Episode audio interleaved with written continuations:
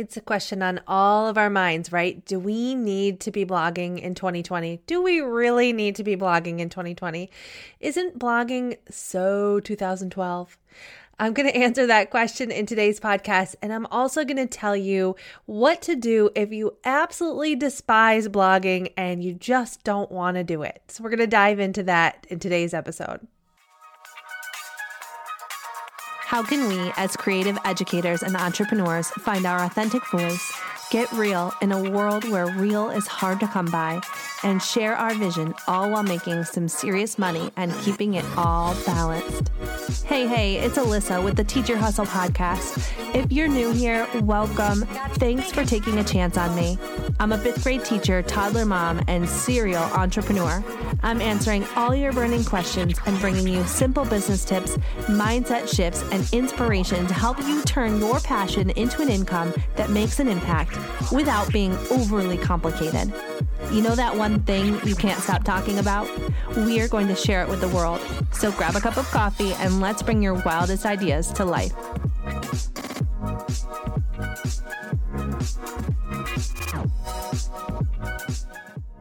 A little background on my relationship with blogging before I start the episode. I was writing as far back as I can remember. I have boxes and boxes of my writing saved in the basement, like anybody's ever going to read it. I have everything from stories I wrote as a kid, as a young kid, uh, growing up, how my stories kind of progressed. And I even wrote letters to my grandparents.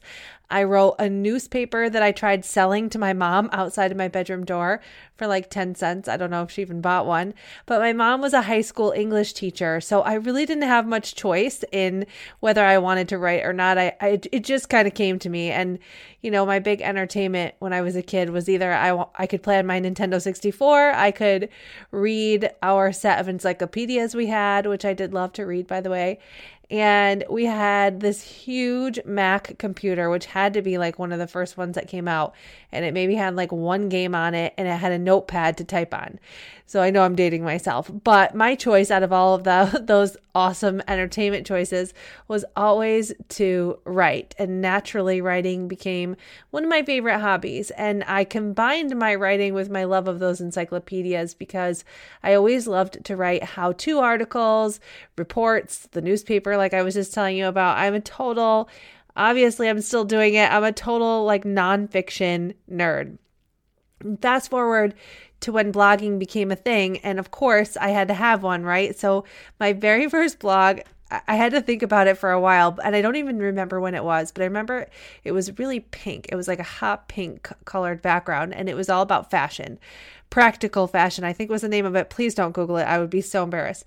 Uh, hopefully it's not still living out there on the web, but it's kind of funny. It was like, I, it was all the deals that I found on fashion. And actually, I need all the fashion help I can get. So I don't know what I was thinking, but that was my very first blog. I think it was on Blogger. And as I got older, I still loved doing blogging. I, re- I loved writing blogs. I loved building websites and learning about blogging. I had a blog or two after that of my own, one of which I still have around and I update it from time to time. It's a local mom blog and it's really fun. I'll write articles about things to do around our city with your little ones, and I review local establishments. And I don't spend much time on it, it's much more of a hobby than anything, but it has provided me a lot of opportunities locally, making connections. And we'll oftentimes I'll get an email inviting us to go to local events, and they'll give us free tickets if I write about the experiences, which is kind of fun. And I just love having it. But all that to say, my background when it comes to blogging makes me a little biased when I answer the question, is blogging dead? Because I love it. I love to write. I'm a little obsessed with building a blog and driving traffic to blogs. So you know that I'm going to say blogging is not dead. Of course not. But that doesn't mean you have to love blogging in the way that I do. You do not have to blog to be successful with content marketing. And I will tell you about that in a minute. But first, let me tell you why blogging is still a really valuable part of any online marketing strategy. I don't doubt that you're going to hear lots of people tell you you don't have to have a blog, that marketing by putting out content in this way on a blog is slow moving, that it's the tortoise of the of marketing strategies, and that there are faster ways that you can increase your sales in an online business. And you can try this, and you can try this, and you can try this. And you know, some of that is true. Blogging definitely is a slow moving marketing tactic, but it's the same idea that sometimes we just don't want to, we just don't need to change something that works, right? A blog just works differently in 2020 and we have to understand that. It works very differently than it did back in 2012 when blogging was all the rage when people used to check in on a blog every week to see what their favorite bloggers were writing. We used to i don't know if you if you guys did this too but i would sign up for those rss feeds so that every time my favorite bloggers blogged i would get their posts in my email inbox. That was me in 2012 signing up for all the blog feeds so that i got all the blog posts right in my email email. But we don't, we can't do that anymore because it's way too saturated. We are busy. There are other things going on. There's social media and email and, you know, all of that stuff. We don't have time to be following one blog week after week and reading the blog post word for word every week. We've become a population of scanners, right? We scan and skim through emails and through blog posts. But that's not to say that your ideal audience is not interested in reading your blog. They're just reading it differently in 2020 than they were in 2012. And they're following along differently in 2020 than they were in 2012. Many people, like me, for example, I still love to see a method broken down in a blog post versus seeing it on video. And I know I'm I know that not everybody is that way, but for me, I really prefer it because I'm too impatient for video. I am not going to waste time watching a 20 minute how to video when I could just skim a blog post or an article to find that same information. So there's still value in that written word. I love reading roundup blog posts with, you know, lifestyle bloggers who will round up like home decor. I love reading that. I love reading fashion blogs where they round up like the five, you know, best deals on leather jackets or whatever uh, favorite things that my favorite bloggers will do a roundup for. I'm always looking for new recipes on my favorite blogs. And some blogs I will go back to time and time again for recipes, even if they're they were published ages ago. One example is every Thanksgiving I go to the Pioneer Woman's blog. She's the best, right? If you if you watch her show or you read her blog, she actually really writes good blog posts around her recipes. So typically when I'm searching for a recipe, I don't know if you do this, but I just scroll right to the recipe, right? I don't read the rest of the food article. But with the Pioneer Woman, she really breaks it down step by step. And I almost would rather read the step by step than the recipe because she's kind of like my grandmother, where she's, you know, she says, I use a slab of butter and do it this way. And she walks you through each step by step. She has the best, and you can thank me for this next November. She has the best Thanksgiving lineup on her blog. It's an old one. You have to go back a little. Uh, it's the orange and rosemary brine for turkey. So good. Every year I use her recipe. I go back to her blog. I don't ever remember to save it or print it out. I always go back on her blog to find it. I do her mashed potatoes and her turkey brine recipe.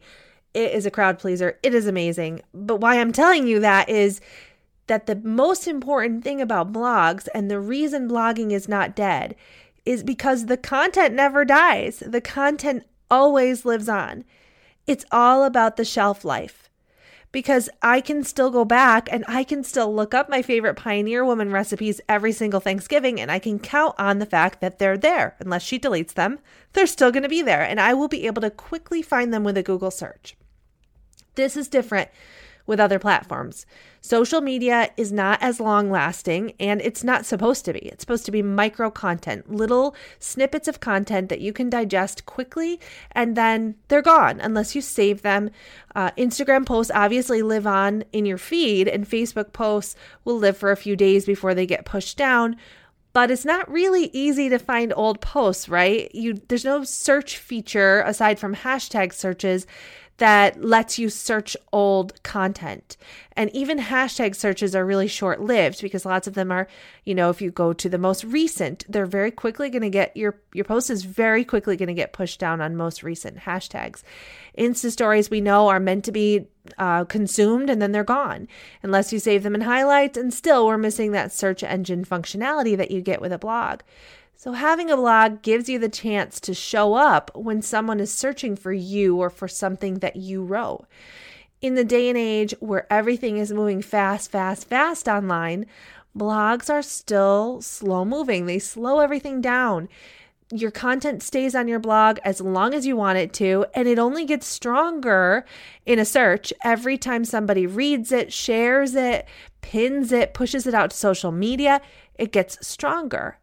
And so blogs are your chance to get some of your cornerstone content out there. That's like the content that you really put time into, that you write it out and it stays online and you want it to stay online because it represents you. So anytime someone finds you, they're also going to find your brand because they'll be able to read through some of those long form posts, your big ideas, not snippets of ideas like we see on social media. But here's the thing, and I feel like I always, about halfway through the podcast, I say th- these words, but here's the thing. There's always a thing, right? It's not effective to blog just to blog. It's not a diary, it's not a sales pitch, it's not a place to write a five page essay about your theories on math strategies. Blogging, like everything else we do in marketing or online business, needs to be understood. It needs to be purposeful, or else you're just wasting your time.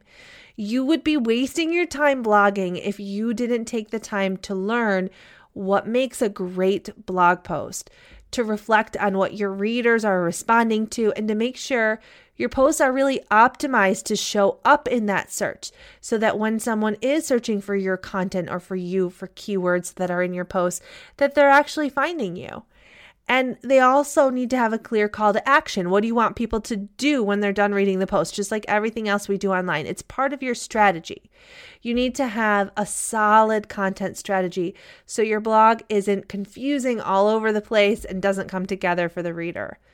Your blog and your web page need to reflect your brand, and that includes the copy on your web page and the design of your blog, it should all be sending the same really consistent message. That's when blogs really work.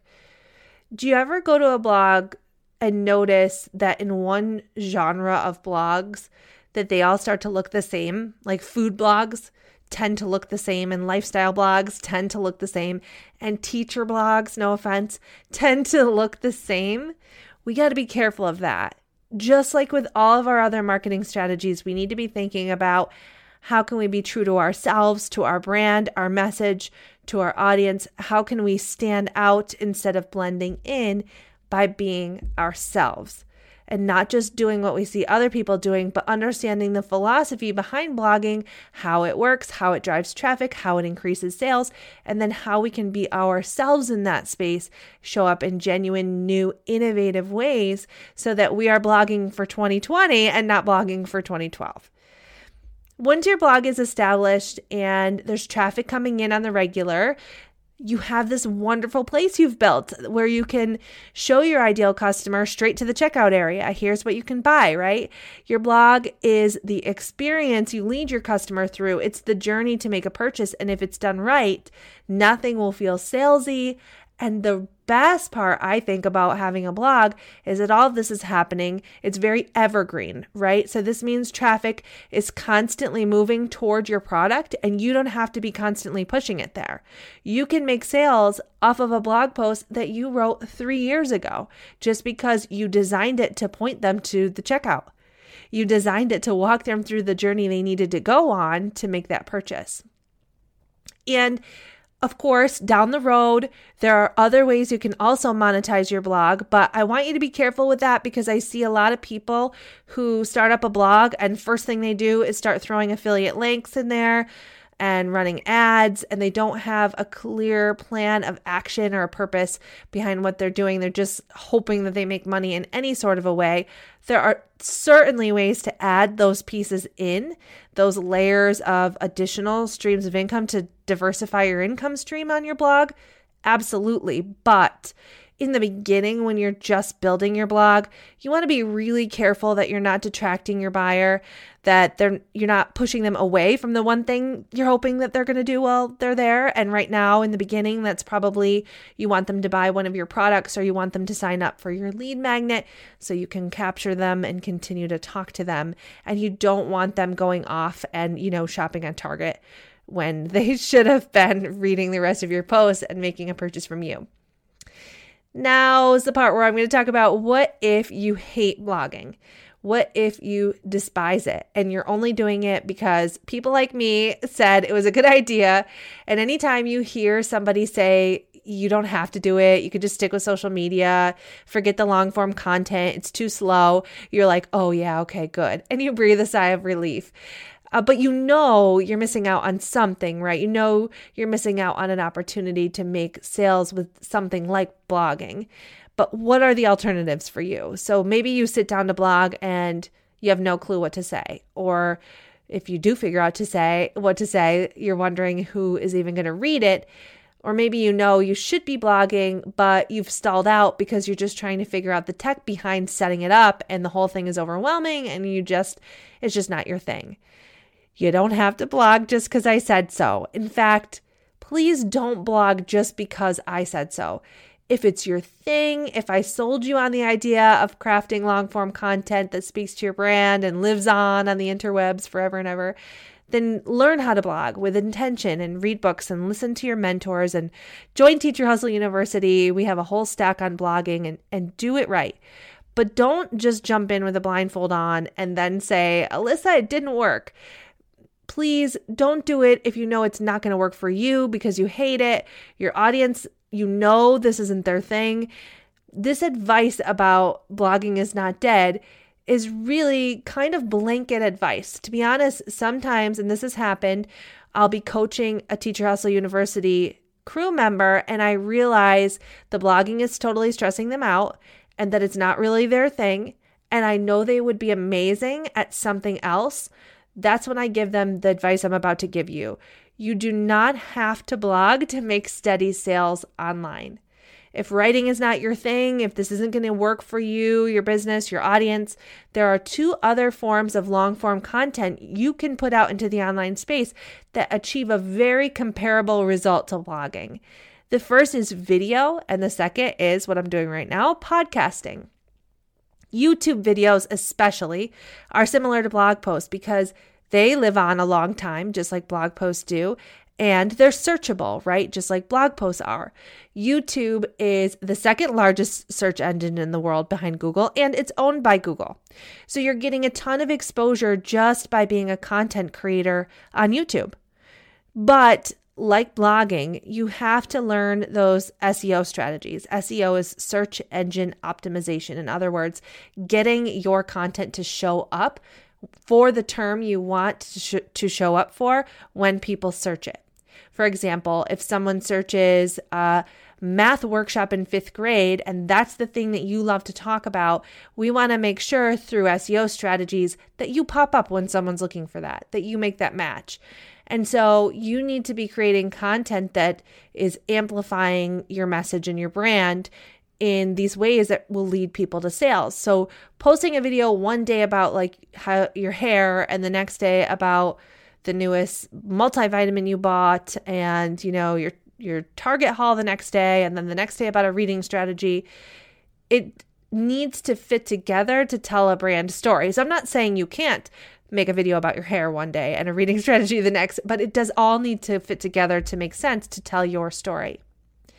Podcasting is another form of long form content, evergreen content. It doesn't have the backing of search though. It, you know, it just means we have to put it out there ourselves a little bit more. So the way I do this with my podcast episodes is that I post my show notes on my blog each week. So my podcast doesn't just live in iTunes; it lives also on my blog, and I embed the uh, the episode right inside my blog post. I very rarely ever even make blog posts now because I'm getting all of that keyword goodness from the long form content that I'm putting out on the podcast each week, and then I'm putting it into my blog. I bet I can guess what your last question is going to be about blogging or video or podcasting. How often do I need to post on my blog or my YouTube channel or my podcast? That totally depends on you, right? Your schedule, your audience, which platform we're talking about, whether it's blogging, YouTube, or podcasting, because it's different for each it's a huge commitment. I will tell you this, you know, you know me, you know, I'm a full-time teacher and a mom and so my biggest commitment in my business is putting a podcast out to you every week. It's a huge commitment and I don't take it lightly. I I do not I'm not going to miss a week unless I'm doing it on purpose. I'm taking a break or something. I'm not just going to ghost you one week, right? So my advice to you is just pick something. Pick one platform, show up for your audience on that platform in the same way, like the same platform at the same time. So whether that's weekly or it's bi-weekly or it's monthly, just make a date with your audience and don't skip it. Keep showing up. It doesn't matter really how often it is, just that you'll you'll be there and they can count on you to be there. So if you want help getting all of this ironed out, you you want to try one of these long form content strategies, but you want to do it with purpose and intention, you've got to make sure before you leave this podcast episode that you download my free Marketing with Intention guidebook. It's a printable PDF. You're going to love it. It's not some fluffy download. It's packed with tips like these, all built around my signature Teacher Hustle University marketing framework because I believe that all teacher business owners should have a solid marketing foundation. They should have this solid foundation that they feel confident in. These these moves that they're making week after week that they can balance and automate that will keep driving sales to their online business. And that solid foundation, which is the framework in marketing that I teach, it never changes. It's always the same. And the first step to getting yours set up is to grab this guidebook, fill it in, and get your plan underway. I walk you through the first few steps in making sure you're spending time in your business that's actually moving your business forward. And so the link to grab your free guidebook is right in the show notes for you. And I will see you back here on the Teacher Hustle podcast next week. If you are listening to this podcast, I know you are a creative educator who is wanting to start their business online. Maybe you have started your business, but you can't gain any traction because as soon as you take one step forward, there are a million more things you're supposed to be doing, like blogging or podcasting, Twitter, Facebook, Instagram, YouTube. Maybe you've heard all the marketing podcasts, but there's so much conflicting information. You just want the roadmap to success. I know sometimes it feels like the big name marketing experts don't understand our lives as teachers. You might be worried you're going to spend all your time and money on creating your online business, or maybe you already have spent tons of time and money and no one is going to show up to buy the thing you have to offer, and you're worried about how you're going to stand out among the rest. If you don't want a degree in marketing, but you want to inspire other teachers and you want to stand out among the rest and create a voice and share your thoughts and ideas and bring in some money, but it all feels a little overwhelming, I have good news for you. You are exactly where you need to be. You have everything you need to share your passion and to make some serious cash in the process. I want to introduce my signature training for creative teachers like you. Teacher Hustle University, and you can get your hands on my step by step guide to designing an online business with a strategic, purposeful marketing plan. The Teacher Hustle University framework is your chance to build that solid foundation in marketing for your online business, to make a difference in classrooms around the world, to generate a steady monthly income, and to put it all on autopilot so you can enjoy life's moments.